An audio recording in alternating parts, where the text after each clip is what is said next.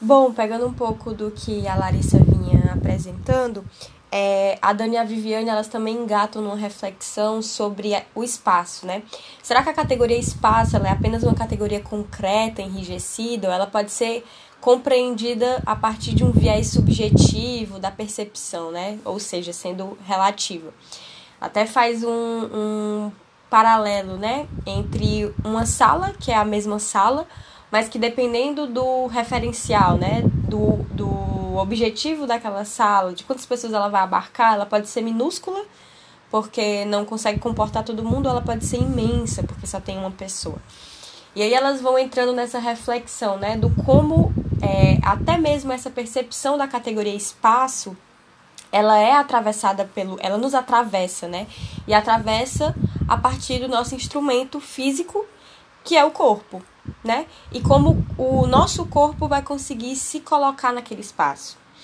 E o como essa categoria espaço ela se entrelaça não só na perspectiva de que a gente coloca o nosso corpo no mundo, né, como dizem os novos, os novos baianos, mas também porque é, no, é o nosso referencial de como lidar né, com, com as questões da vida. Tudo é uma, uma questão de que a gente usa da referência do espaço. Né? Ela até uso os exemplos, é falou nas minhas costas, quero conversar frente a frente, fulano está acima de mim. A gente sempre usa a categoria espaço como uma forma de se referir às experiências e às percepções que são corporais, né?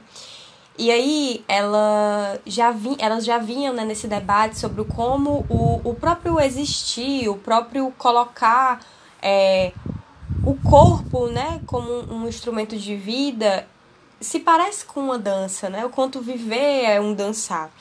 E elas fazem a reflexão de que a própria dança ela acaba, né, afastando a prisão do eu, né? E abrindo o si mesmo para uma experiência real de si, uma experiência que é única. É, e a gente fala aqui de um corpo que diz de uma experiência singular que cada corpo vai perceber, por exemplo, o mundo de uma maneira materializada na maneira como aquele corpo se organiza no espaço. E o mundo de hoje, é, ele é assim, a, é a partir das nossas ações e pensamentos, na forma como a gente se entrelaça no, no, no material, no espaço, enfim. E nós nos entrelaçamos com todo o tempo, ah, nós nos entrelaçamos o tempo todo com esse mundo, né? E a Viviane faz o apontamento de que para nós para que vivamos um mundo novo, é preciso que nós mudemos a nossa ação cotidiana. E isso envolve recuperar o gesto, né?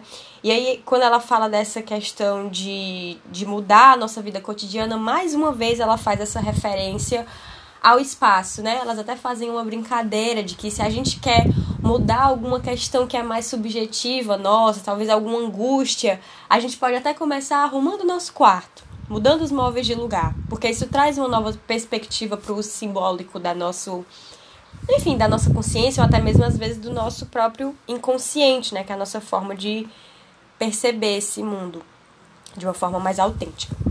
É, e a partir de tudo isso, a Viviane nos compartilha que é, quando a gente fala né, desse corpo, ela, ela começa a fazer uma reflexão mais social mesmo, né? De qual é o papel desse corpo no mundo.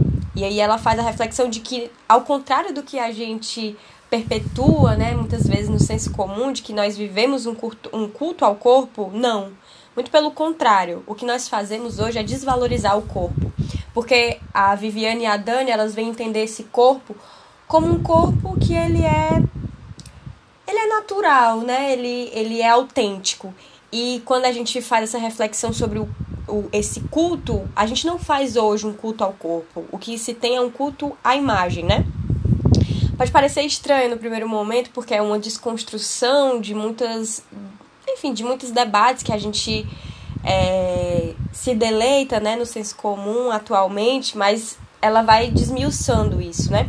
O que ela quer dizer com esse culto à imagem, que não é necessariamente um culto ao corpo, é que o corpo ele possui um modelo ideal. E para que a gente tenha acesso àquela foto perfeita da capa de revista, aquela foto passou por tratamentos, passou por Photoshop, passou por academias, passou por plásticas às vezes, passou por um momento específico do ciclo menstrual de uma mulher, por exemplo. Enfim, então existe toda uma tecnologia para atingir o corpo ideal, né? Existem artifícios, filtros, enfim. É, e esse corpo nada tem a ver com o corpo que ele é real, que é o corpo do inesperado, né? Então o corpo ele vira esse suporte do exercício de poder. É, elas fazem até um, um, uma analogia a questão de que antes a gente media o poder econômico de uma pessoa e julgava é, a partir do, do, do financeiro mesmo, né? Quanto ela era válida. Hoje em dia, esse poder, ele é ele está entrelaçado muito à questão do envelhecimento, né? Se você tem ruga, logo você não tem dinheiro. Então, tudo isso fala de uma valorização de uma imagem, que não é a valorização do corpo, porque o corpo ele envelhece, é um processo natural, é um processo autêntico, é um processo singular. E elas colocam então a reflexão de que na contrapartida disso tudo, uma valorização do corpo seria uma valorização da porção de vida que se traz nesse corpo. E não dos esforços que se faz para atender a uma demanda que ela é imposta socialmente, né? E que ela reflete muitas vezes até estigmas, preconceitos, enfim. E através dessa fala, a gente pensou em, um pouco em como o sentido do corpo foi mudando ao longo da história, né? Tentando linkar um pouco com o que a gente vem debatendo no, na disciplina. É, se a gente pensa nos gregos, por exemplo, o corpo era algo sem vida, com apenas uma, uma, uma utilidade, né, que era alojar a alma. Por Aristóteles, a alma tinha a capacidade de colocar o corpo em movimento. E assim, muitos outros questionamentos sobre o corpo foram e são feitos desde então. É, e tempos depois, podemos observar o nascimento da psicomotricidade, que acontece quando o corpo deixa de ser pura carne para se transformar em corpo falo. A psicomotricidade surge com o objetivo de superar esse dualismo cartesiano, né? E as suas práticas integradas e suas teorias tentam se aproximar de uma totalidade, de um corpo que ele é holístico, total, buscando pensar nas pessoas como uma existência própria, singular, né? E não como máquinas. Então é importante a gente compartilhar aqui os cortes epistemológicos que estudamos na disciplina que lembrando que eles não significam uma separação, mas sim a inserção de saberes ao longo da evolução do, do campo psicomotor. O primeiro corte ele, apres ele apresenta a influência da neuropsiquiatria, que se detém ao corpo biológico, né? pensando em um movimento mais mecânico do sujeito, tendo como a prática a reeducação psicomotora. Já o segundo corte, ele avança para uma apresentação da influência da psicologia, é, e se detém a estudar o corpo como uma expressão, pensando em um movimento que ele é mais globalizado, totalizante, trabalhando com o corpo e a mente em conjunto, tendo como prática a educação ou teoria psicomotora. E o terceiro corte, ele apresenta já contribuições né, da psicanálise, estudando um corpo que ele é real, imaginário e, e construído pensando em um movimento que diz da história daquele sujeito. O sujeito que. O sujeito é que tem o seu corpo em movimento, né? E tem como prática a, a clínica psicomotora. É aquelas na qual o eixo é a transferência e onde o corpo real, imaginário e simbólico é dado ao olhar do psicomotricista.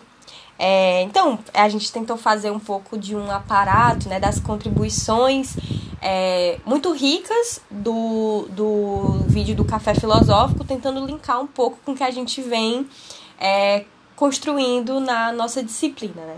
É um pouco disso. Muito obrigada.